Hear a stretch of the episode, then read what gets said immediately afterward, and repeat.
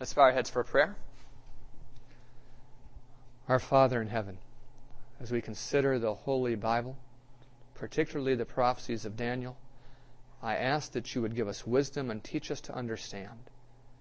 And I ask for this in the name of Jesus. Amen. Turn with me in your Bibles to Daniel chapter 7.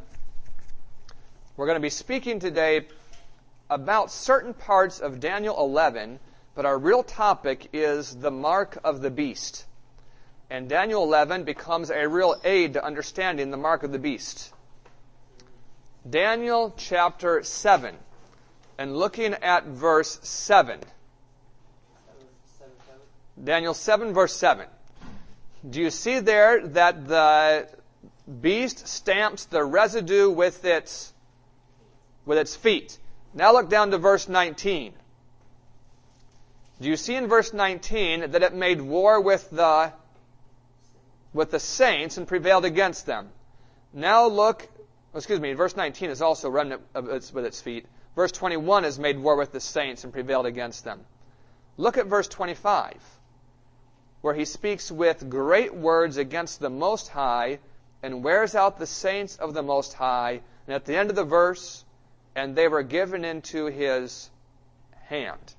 If I could just establish the first point I'm making today, it's that the beast is against the saints.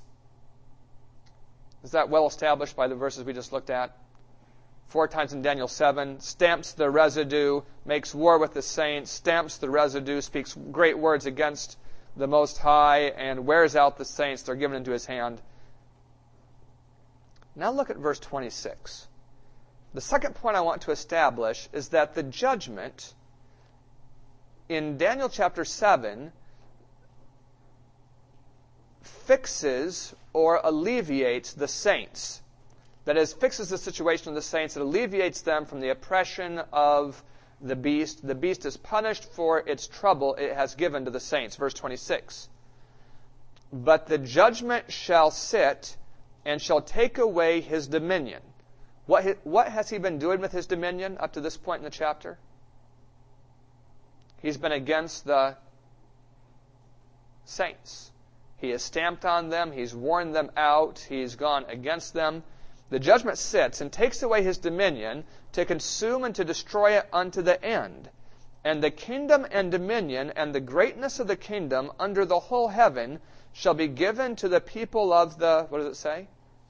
of the saints of the Most High, whose kingdom is an everlasting kingdom, and all dominion shall serve and obey him.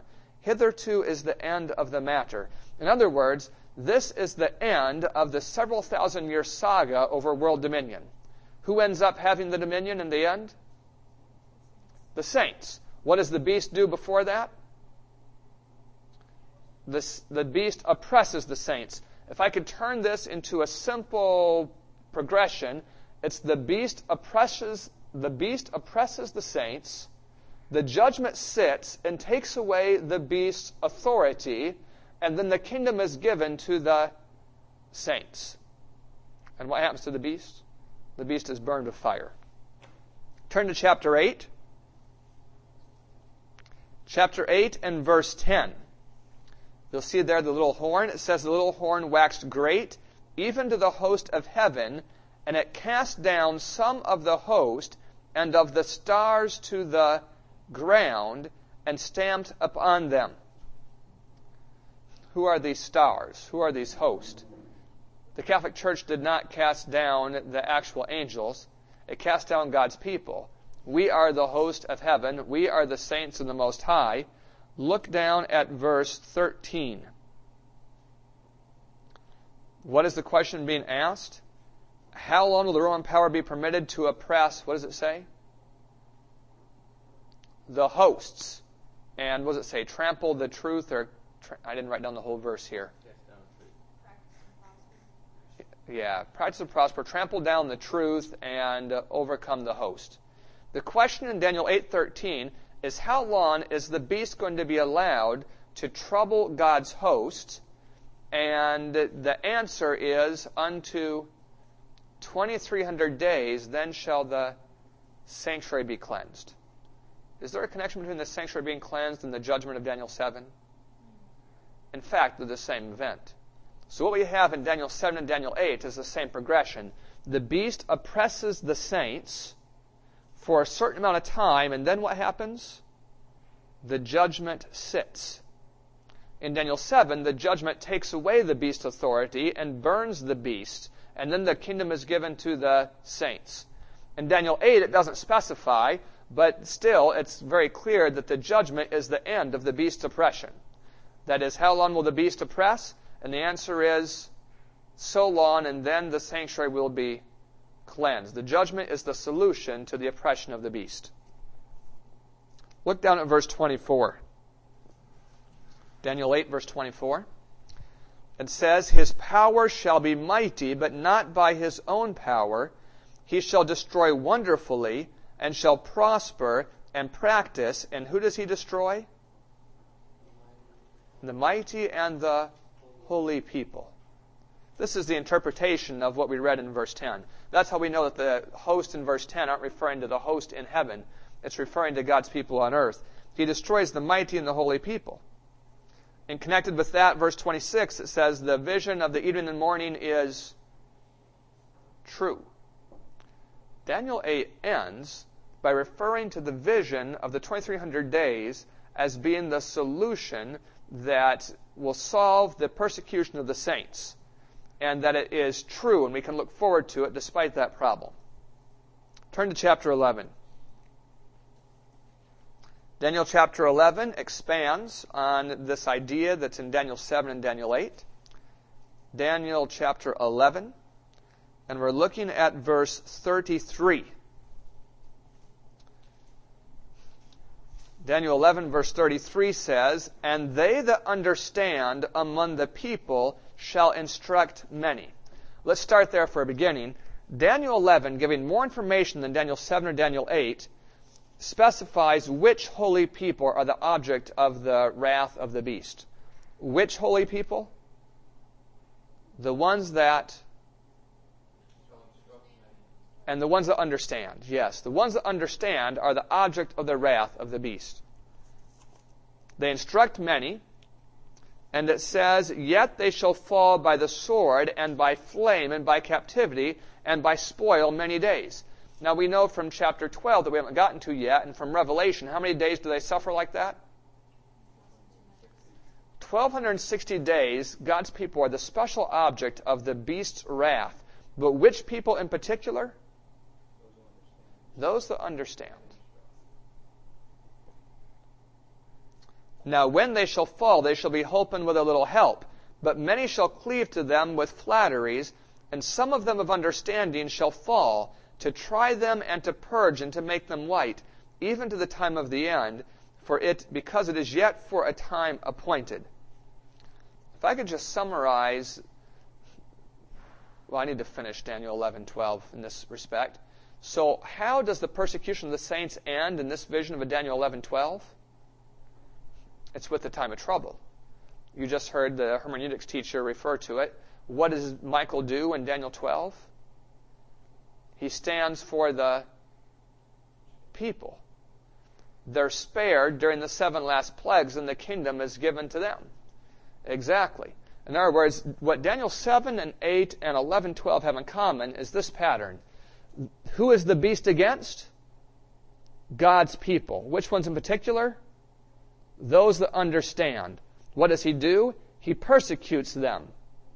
What is God's way of resolving this unfairness? It's the judgment. It is the cleansing of the sanctuary, which culminates with, well, that's where the sentence is given. And where is the sentence executed? In the time of trouble.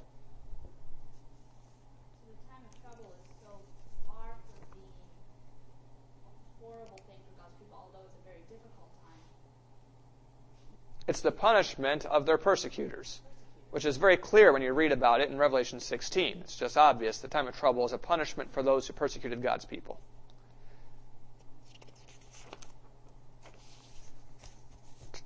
Do we need to turn there?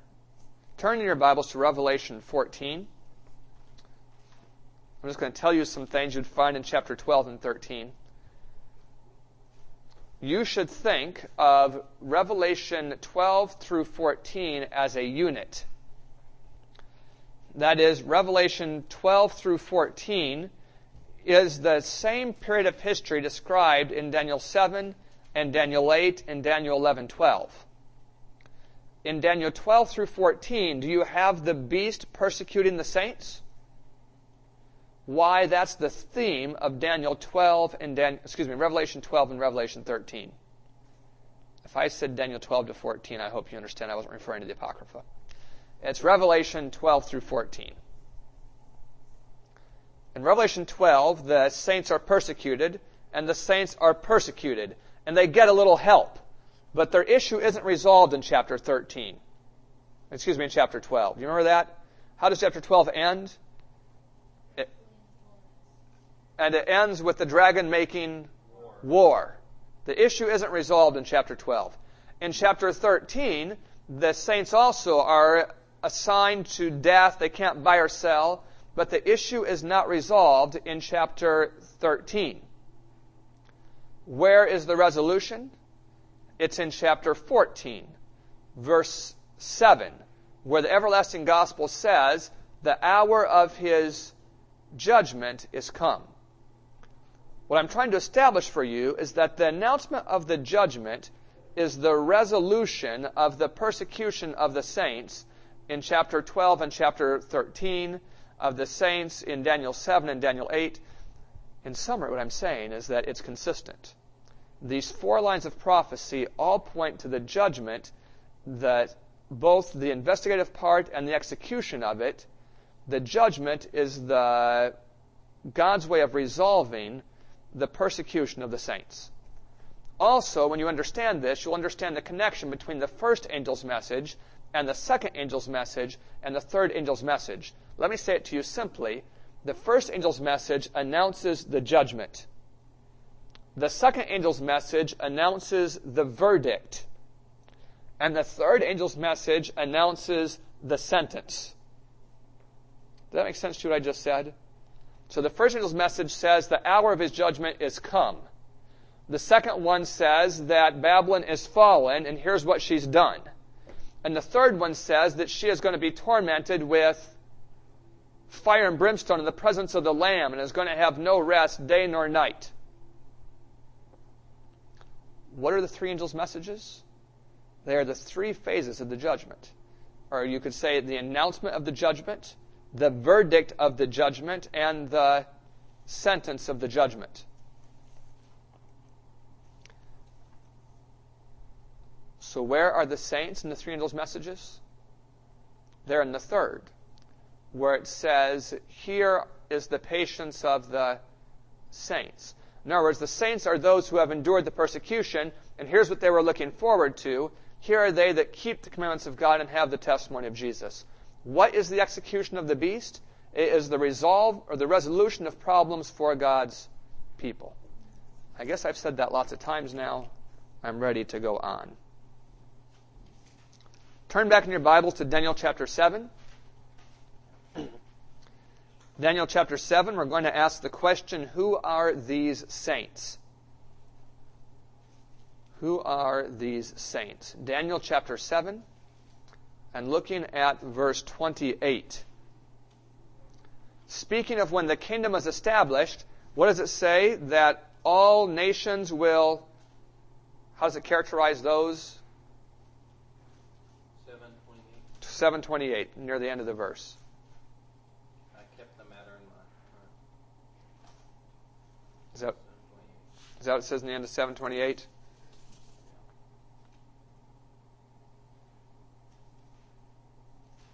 I'll tell you what I'm looking for is the passage in Daniel 7 that says that all kingdoms shall serve and obey him. 27. 27. All right, so there's a typo. Daniel 7 verse 27 all kingdoms shall serve and obey him. In Daniel 8, we notice that they were called the mighty and the holy people. Look at, and in chapter 11, we noticed what were they, how they referred to in chapter 11? They were those that understand among the people, those that are teaching among the people. In Daniel 12:1, they're the ones who are found written in the book. How are they characterized in Revelation 12? They that keep the commandments of God and have the testimony of Jesus. How about in Revelation 14? Those that keep the commandments of God and have the faith of Jesus. If I could just put these thoughts together, because they're all the same idea, who are these saints? These saints are faithful commandment keepers. That's who they are. Who, who are these people who are oppressed by the beast? They're faithful commandment keepers.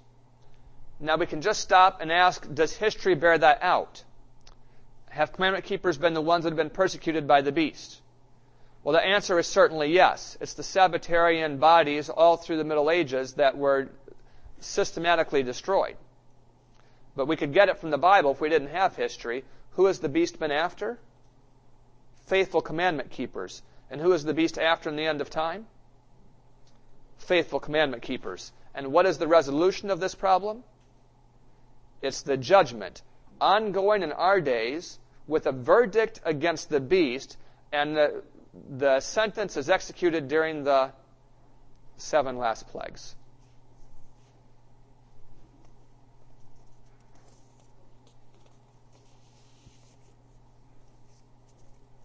Turn with me in your Bibles to Daniel 9 4.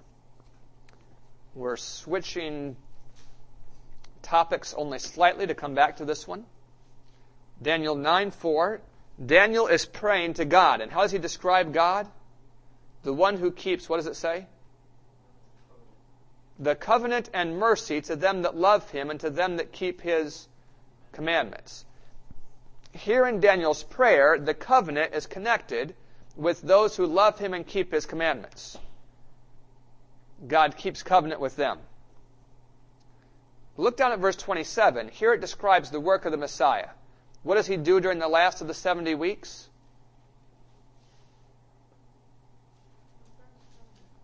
He confirms the covenant with many. Who does he keep the covenant with? Those who love him and keep his commandments. And during his week on earth, his time on earth, what's he doing in his ministry? He's confirming the covenant. He's leading people to faithfully be faithful keepers of the commandments and to love God. Now turn to chapter 11. Chapter 11, verse 22, is speaking about the middle of that week. It speaks about the crucifixion of Jesus, and how does it style him? What is the name of Jesus in Daniel 11? He's the prince of the covenant. What was his work in that week? It was confirming the covenant. Who does God keep the covenant with? Those that love God and keep his commandments. To this point, we're talking about God and about Jesus. Now let's go further in Daniel 11 and, be, and introduce the beast. Look down at verse 28. There, the Roman power is, has a heart. Do you see that? A heart against what? A heart against the Holy Covenant. And then when you look in verse 30, he becomes indignant against what? What does it say in verse 30? Against the Holy Covenant. And then there's a conspiracy in verse 32 with them that forsake the, maybe that's in verse 30 also, with them that forsake the Holy Covenant. Covenant. And then verse 32. What does he do wickedly against? Now, what we proved up to this point, before we started this section, is what is the beast against?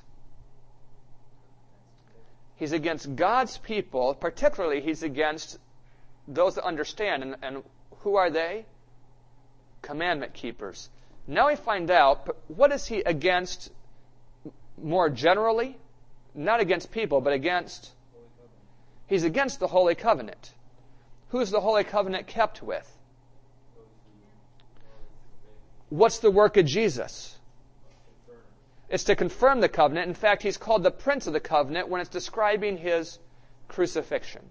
And if I could say this whole thought as simply as it came clear to me today, it's that in Daniel 11, Daniel 9 and Daniel 11, the war is over the covenant. The beast is against the covenant that Jesus has worked to establish, And the center of this covenant is the Ten Commandments. Does Daniel 11 explain why the beast is after the people? It's because the beast's heart is against the covenant.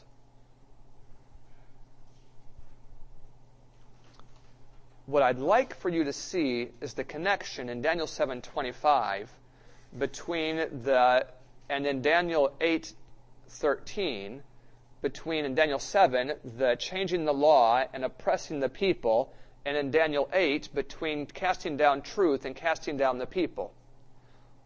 And in Daniel 11 casting down the people that know the truth. What do the people and the truth have in common? It's the covenant. What is the beast against? The beast is against the covenant of God. I think I've established that thought simply enough.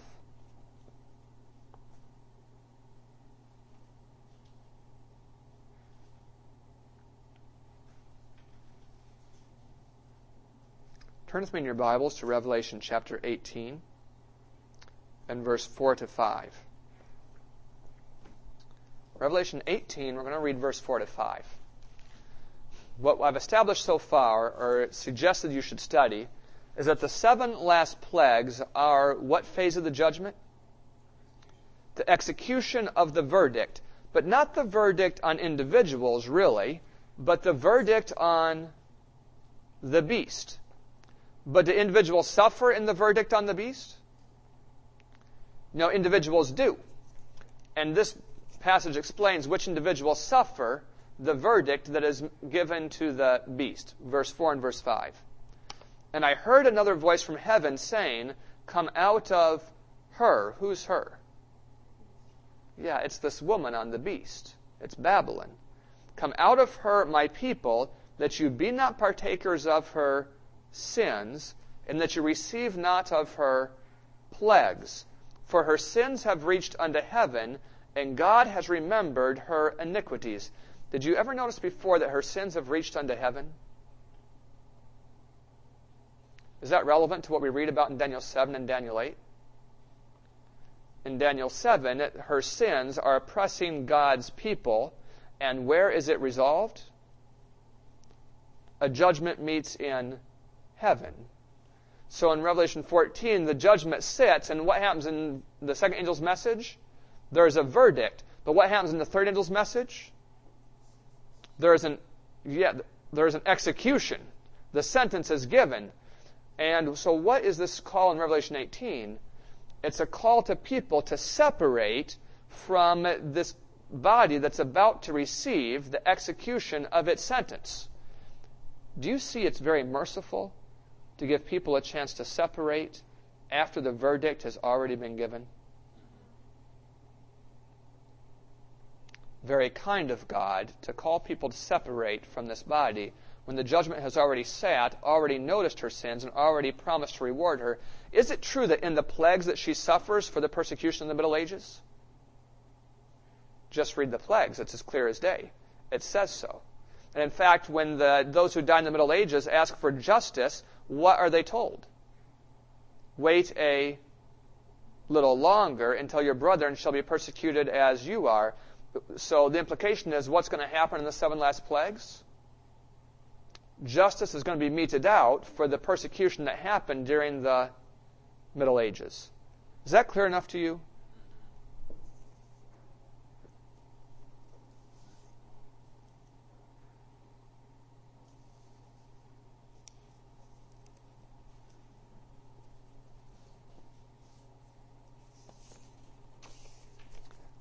Review these points and then go on and build upon them.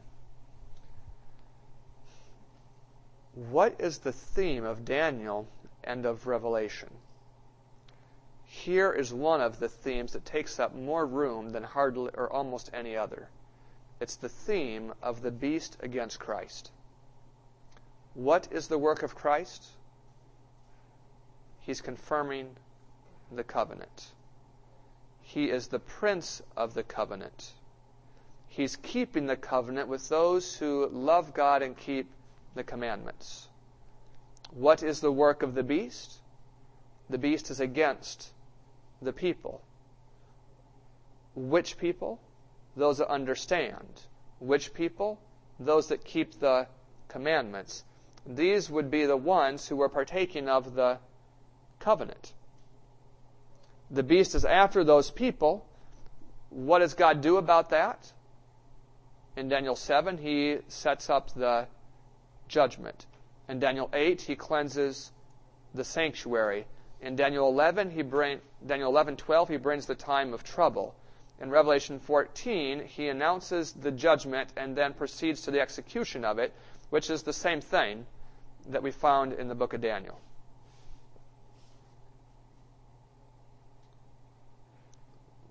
So, what is this covenant? This covenant that is the theme of Daniel and Revelation and the war going on? Hebrews, Hebrews chapter 8. I think you know it. Hebrews chapter 8 is it verse 10? I don't have the reference here. I suppose I could look it up because Mr. Little loaned me his Bible. Yeah. Would you read that for us, Mr. Maria? For this is the covenant that I will make with the house of Israel after saith the Lord. I will put my laws into their mind and write them in their hearts. And I will be to them a God, they shall be to me a people. So the new covenant, which is the everlasting covenant. How can I show us the everlasting covenant? Just for a minute, turn to chapter 12. Chapter 12, and let's see if I can find the passage that mentions the covenant in chapter 12. Y'all can help me find it. Give me just a moment. Oh, it's verse 24. It says, And to Jesus, the mediator of the new covenant, and to the blood of sprinkling that speaketh better things than that of Abel. Now look down to chapter 13 and to verse. It's going to mention the everlasting covenant. Verse 20. Now the God of peace that brought again from the dead our Lord Jesus, the great shepherd of the sheep, through the blood of the everlasting covenant. But when we looked in chapter 12, this was also the same blood is called the blood of the new covenant. So the new covenant has another name in the Bible. That is the everlasting covenant. And in fact, you'll find the everlasting covenant mentioned all through the Old Testament. If I could establish this fact, the everlasting covenant is the same as the new covenant. It's the writing of the law in the heart and the mind. Now, what is it that the papacy is against? The papacy is against the covenant. The papacy's heart is against the covenant. The papacy is having intelligence with them that forsake the covenant. And maybe we didn't notice it like we should have in Daniel 11. Let's turn your Bible to Daniel 11 because I skipped an important point there I want you to notice. Daniel chapter 11, and probably it's verse 35.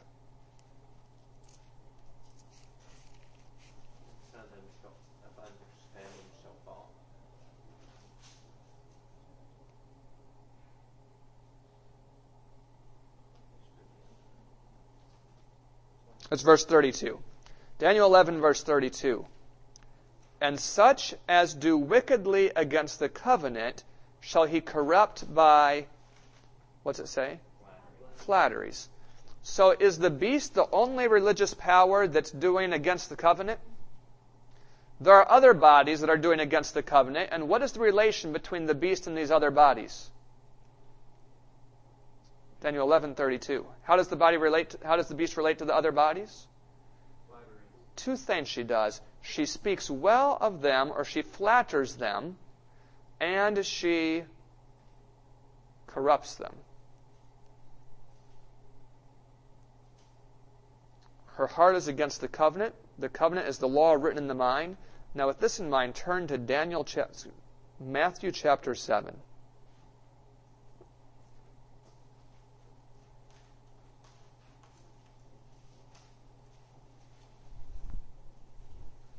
Matthew chapter 7 and looking at verse 21.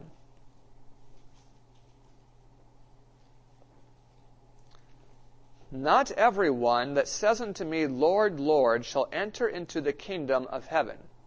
Was that clear from Daniel 7? Who is it that's in the kingdom of heaven? It said, All nations shall obey him.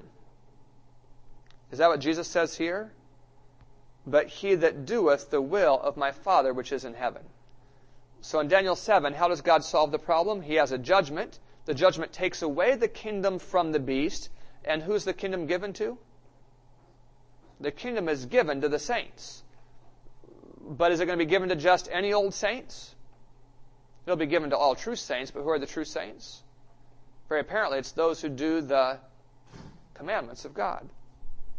Verse 22 Many will say unto me in that day, Lord, Lord, have we not prophesied in thy name, and in thy name have cast out devils, and in thy name done many wonderful works? So the people who are disappointed in, when Christ comes back, are they professedly Christians? They are. And what you should know is that the papacy is condemned in Daniel 11 not only for fighting against the covenant, but for encouraging other people who are violating the covenant. She corrupts those other entities in Daniel 11. And how does she relate to them? By flatteries. She speaks well of them. In fact, it's what she's been doing for some time now. The Catholic Church has begun to say that there is saving faith in other religions. We're called, sep- not we, but they are called separated brethren. If I could just summarize this as clearly as it is in my mind. Daniel 11 makes reference to the same as Revelation 13, as to those outside of the beast who are under the beast's influence. And these are characterized together as those who are against the covenant. Matthew 7 and verse 23. And then will I profess unto them, I never knew you. Depart from me, ye that work, New King James says, lawlessness. Yeah, the lawlessness of, of the last generation.